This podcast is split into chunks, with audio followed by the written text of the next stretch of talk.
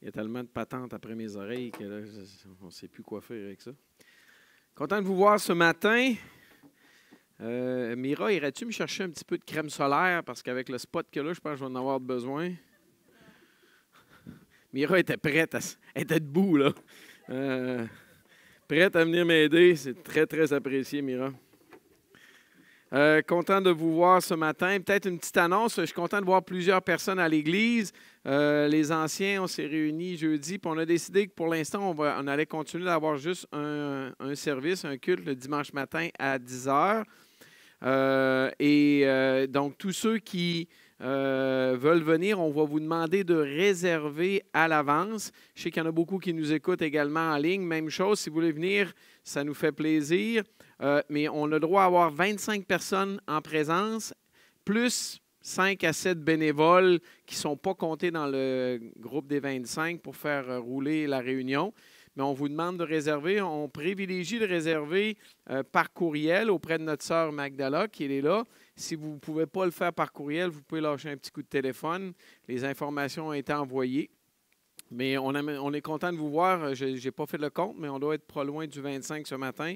Puis on veut que ça puisse continuer ainsi. S'il y a trop de monde, euh, peut-être on va juste passer une semaine pour une personne ou deux. Puis si on voit qu'il y a beaucoup de demandes, on pourra réajuster peut-être pour deux cultes. On va voir. Euh, donc, euh, comme j'ai dit, euh, salutations à tous, à tous ceux qui nous écoutent en ligne. Content de vous avoir. Ce matin, euh, on veut continuer dans notre histoire dans l'Évangile de Marc. Euh, et j'ai écrit La mort prochaine de Jésus conduit une femme à faire un acte d'amour qui est un modèle extraordinaire pour nous aujourd'hui. Souvent, des gens, j'entends des gens dire que la Bible est misogyne, euh, elle est contre les femmes, mais non, la Bible ne l'est pas du tout. Malheureusement, mon titre n'est pas fini. Euh, cet acte euh, d'amour extraordinaire fait par une femme va malheureusement conduire à la trahison la plus célèbre de l'histoire humaine euh, également, malheureusement.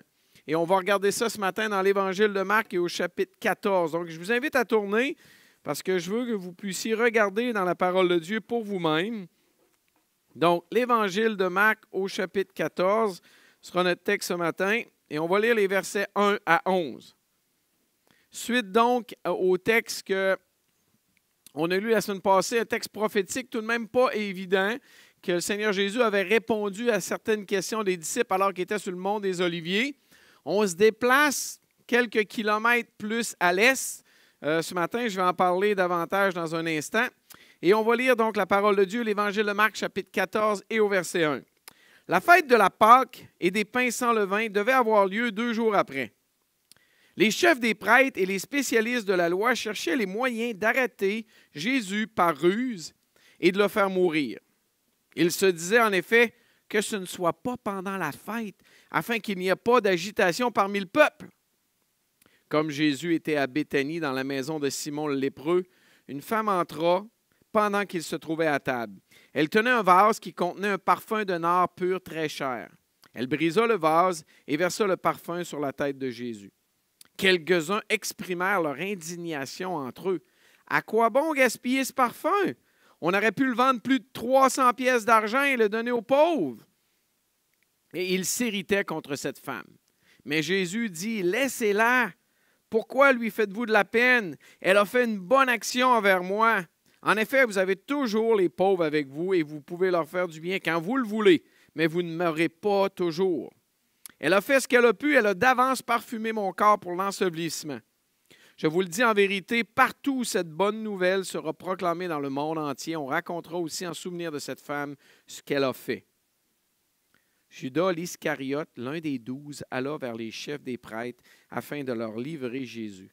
Ils se réjouirent en l'entendant et promirent de lui donner de l'argent. Quant à Judas, il se mit à chercher une occasion favorable pour le trahir.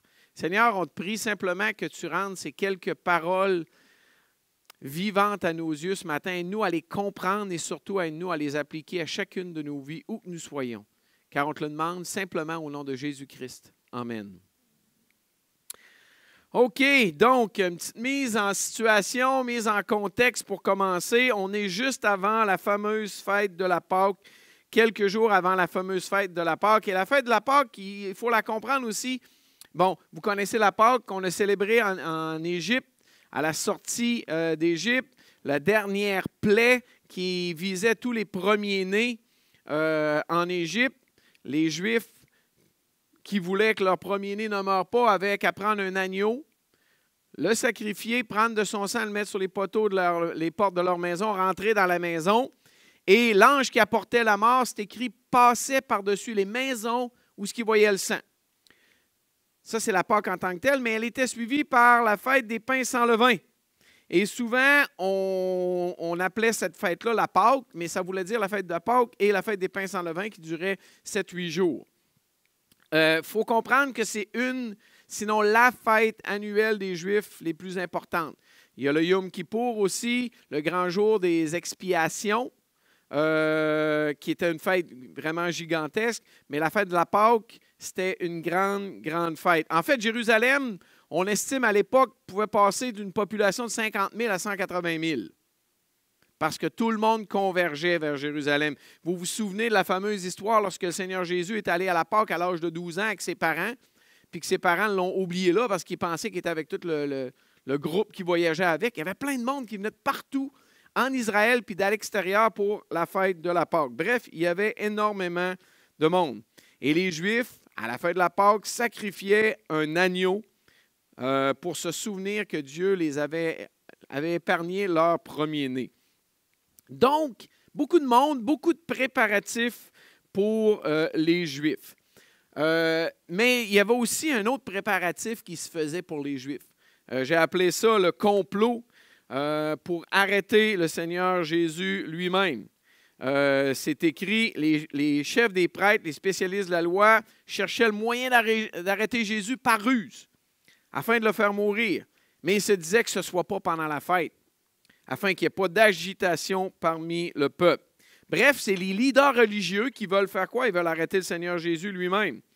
On veut l'enlever du décor.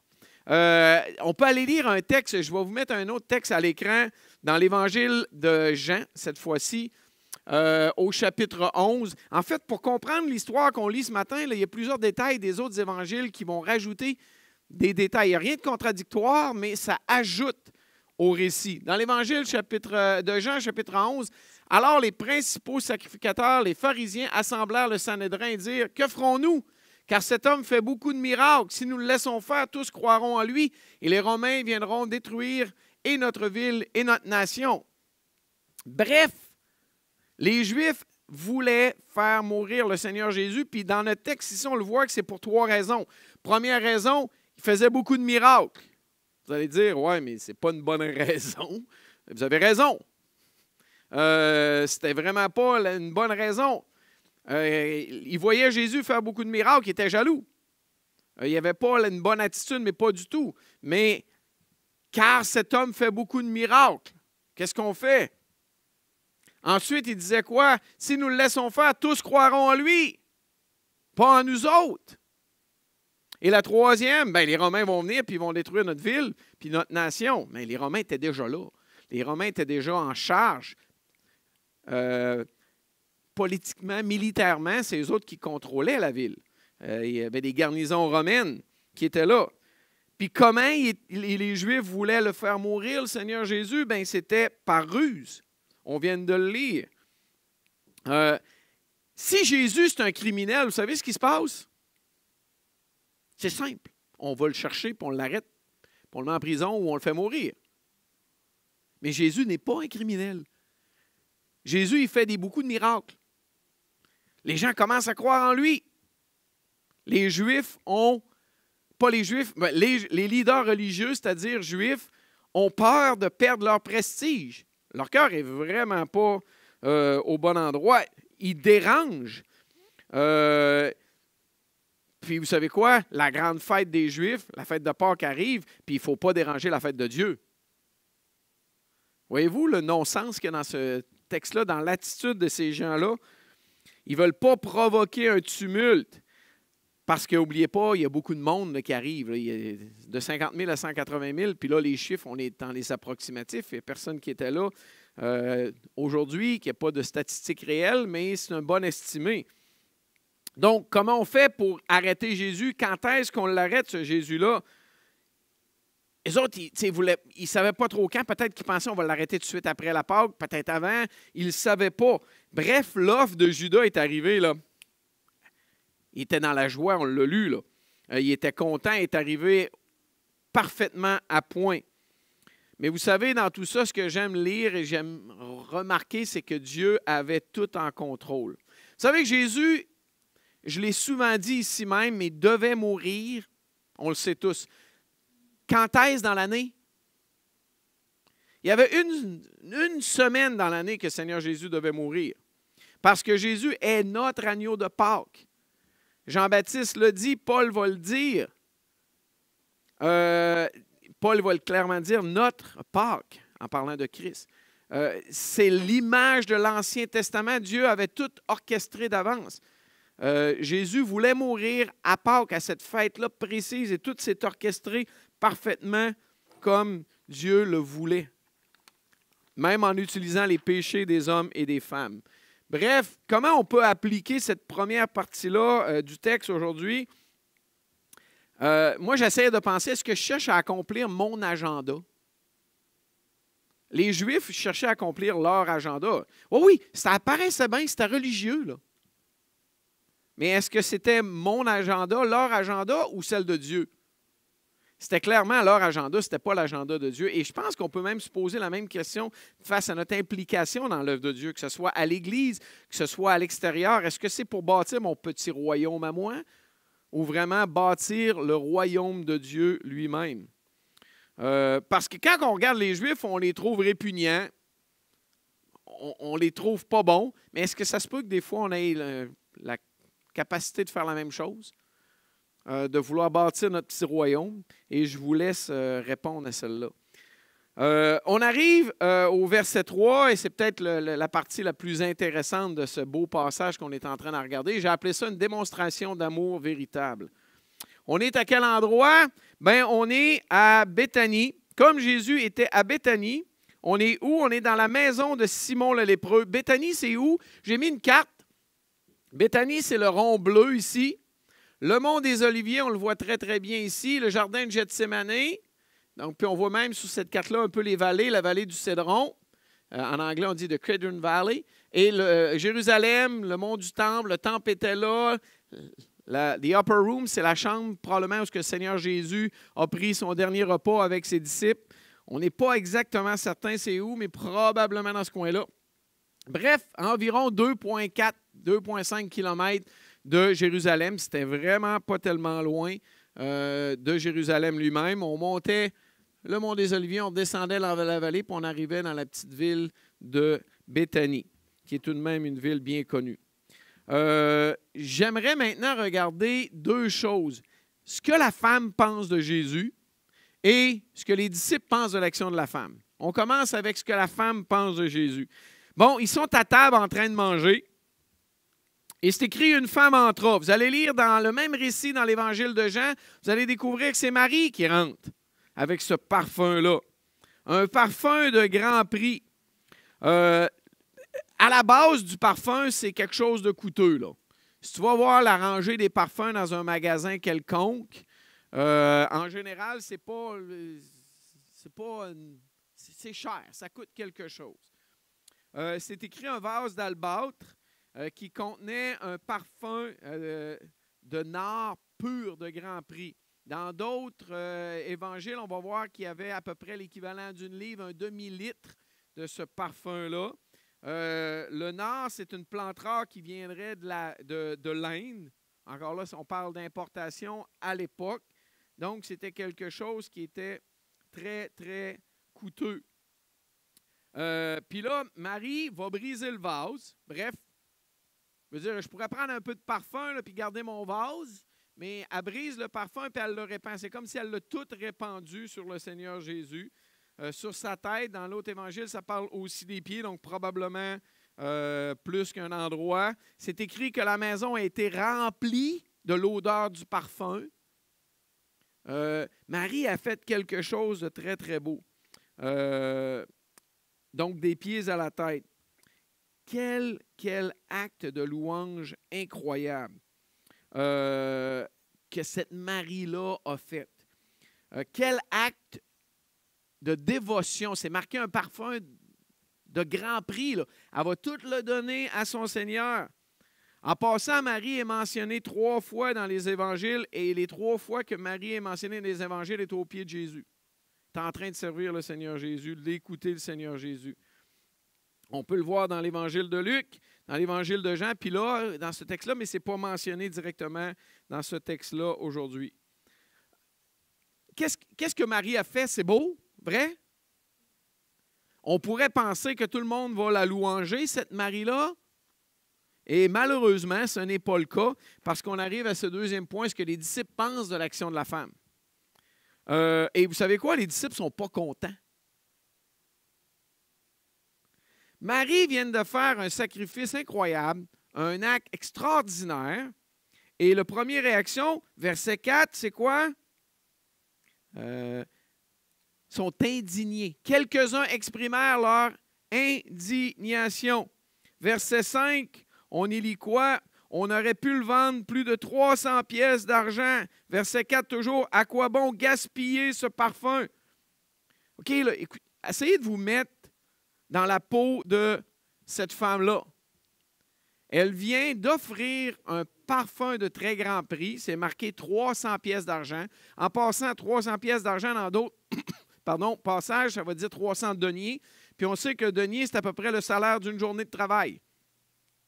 300 deniers, on pourrait équivaler, mettre ça équivalent pas mal à un an de salaire. Je ne sais pas combien vous gagnez par euh, année, mais mettons que vous ne gagnez pas tant que ça, vous gagnez 25 000 par année. Puis on s'entend que 25 000, ce n'est pas le salaire euh, Wow! Vous allez prendre un parfum qui vaut 25 000 et vous allez complètement le donner à Jésus? Et ça, c'est rien, c'est probablement beaucoup plus que ça. Les disciples réagissent comment? Ils ne sont pas contents, sont indignés, sont outragés. Même le mot en tant que tel veut dire de reprendre sévèrement avec colère. Puis c'est écrit, ils exprimèrent leur indignation. Ça veut dire quoi? Ils n'ont pas gardé ça pour eux autres. Quelqu'un aurait pu penser en lui-même, ouais, j'aurais peut-être pu garder, vendre ça puis le donner aux pauvres. Non, non! Ils exprimèrent leur indignation. Si vous êtes la dame, vous venez de faire cette offrande-là incroyable, et vous recevez quoi comme commentaire? Du négatif. Du négatif. En passant, ça se peut que ça arrive. Est-ce que Marie a bien agi? Clairement. Premièrement, j'aimerais vous dire que quand ça arrive, vous faites quelque chose pour Dieu, puis les gens ne sont pas contents, vaut mieux écouter Dieu qu'écouter les hommes. Toujours. Toujours, toujours, toujours. Euh, et peut-être écouter qu'est-ce que le Seigneur va avoir à dire. Euh, la réalité dans ce cas-là, est-ce qu'on aurait pu faire d'autres choses avec cet argent-là? Oui. Oui, c'est vrai. Euh, est-ce qu'elle a fait quelque chose de mal? Non. Est-ce que c'est bien ce qu'elle a fait? Oui. Moi, je, travaille dans un ministère pastoral, je travaille à Parole de vie, une école biblique je suis impliqué à l'Église, je regarde ça, là, puis je dis, ouais, on a déjà vécu souvent ça euh, à l'Église ou euh, dans le ministère. Des gens qui ne sont pas contents, comment on a fait telle, telle, telle affaire, comment on a utilisé l'argent, on aurait pu faire mieux. Il euh, faut, faut, faire attention, quelle est notre réaction? Est-ce qu'on passe notre temps à chialer? Contre les, les, gens? Comment est-ce qu'ils l'utilisent? On peut poser des questions. Puis ce n'est pas selon ma façon de faire. Peut-être quand même l'accepter. Est-ce qu'un péché a été fait par euh, cette femme-là? Pas en tout. Elle a fait un super de bel acte. Bref, j'aimerais vous emmener à dire on est confronté à deux visions très différentes de la situation. Deux façons très différentes de percevoir Jésus. la première, c'est celle de Marie, puis la deuxième, c'est celle de certains disciples, dont Judas. Il y a des gens Marie regardait à Jésus dit, c'est le Seigneur Jésus, il ne sera pas toujours avec nous. Je veux offrir un sacrifice incroyable à mon Seigneur. Amen. Alléluia. L'autre, il disait, on, aurait pu faire bien mieux avec cet argent-là. On, on est face à ces deux façons de voir l'action. On n'a pas le choix. Maintenant, vous savez ce qui serait important de voir dans toute l'histoire? C'est la prochaine chose. Ce que Jésus pense de tout ça. Après tout, ce n'est pas le plus important. Ce que les hommes pensent ou ce que Jésus pense? Parce que, humainement parlant, gaspillage de fou, on aurait pu prendre 25-30 000 pièces puis le donner aux pauvres puis aider plein de personnes. Excusez, mais humainement parlant, ça tient la route.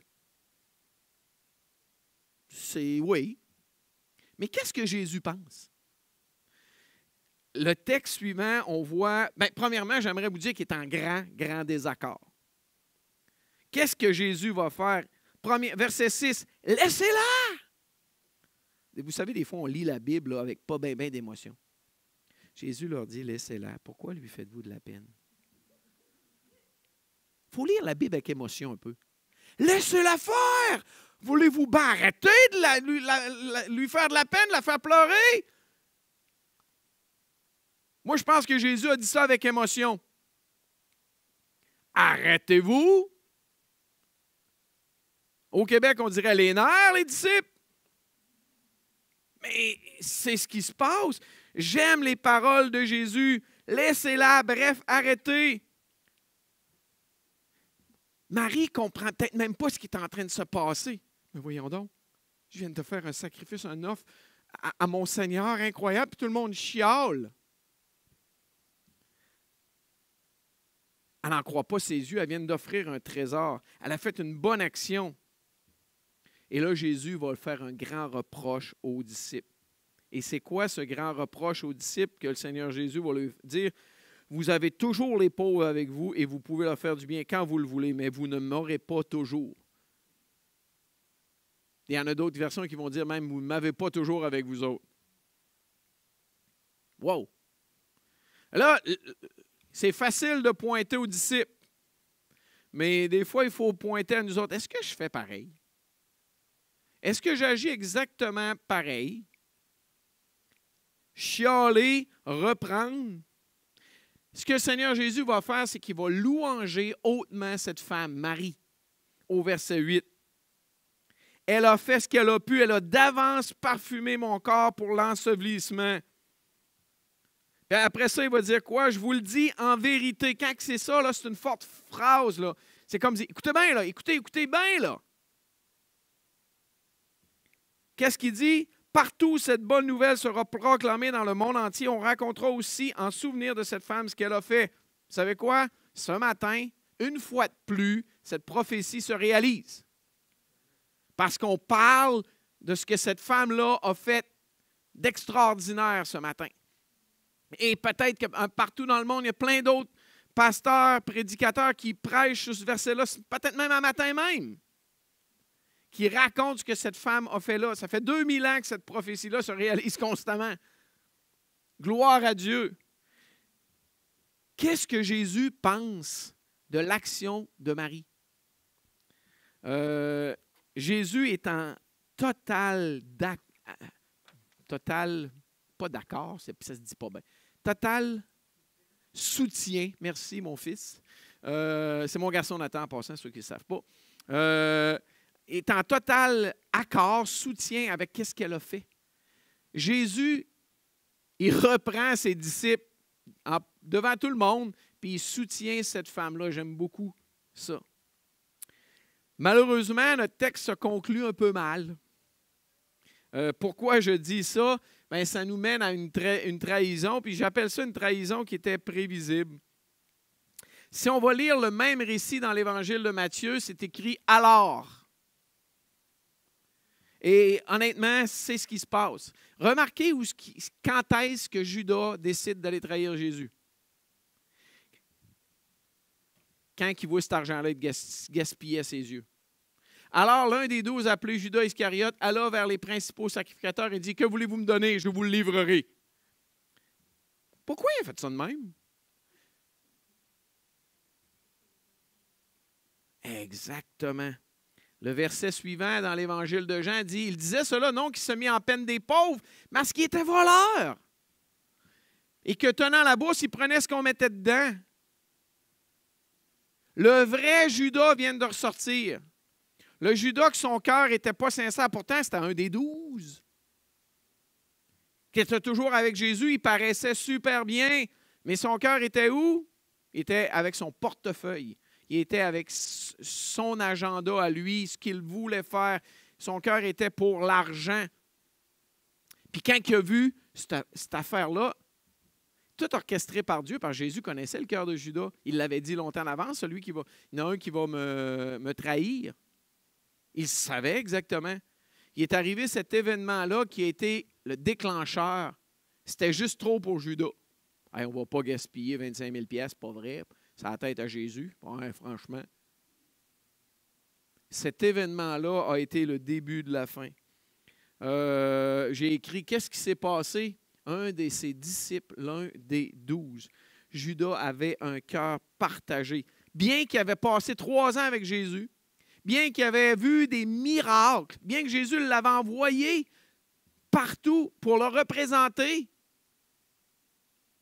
ce gars-là, il a eu le privilège de marcher avec Jésus, toucher à Jésus, jaser avec Jésus, voir des miracles de la vie de Jésus. L'argent l'a emmené à commettre un des plus grands péchés qui a été commis sur la planète. C'était un des plus célèbres. Un acte de trahison atroce.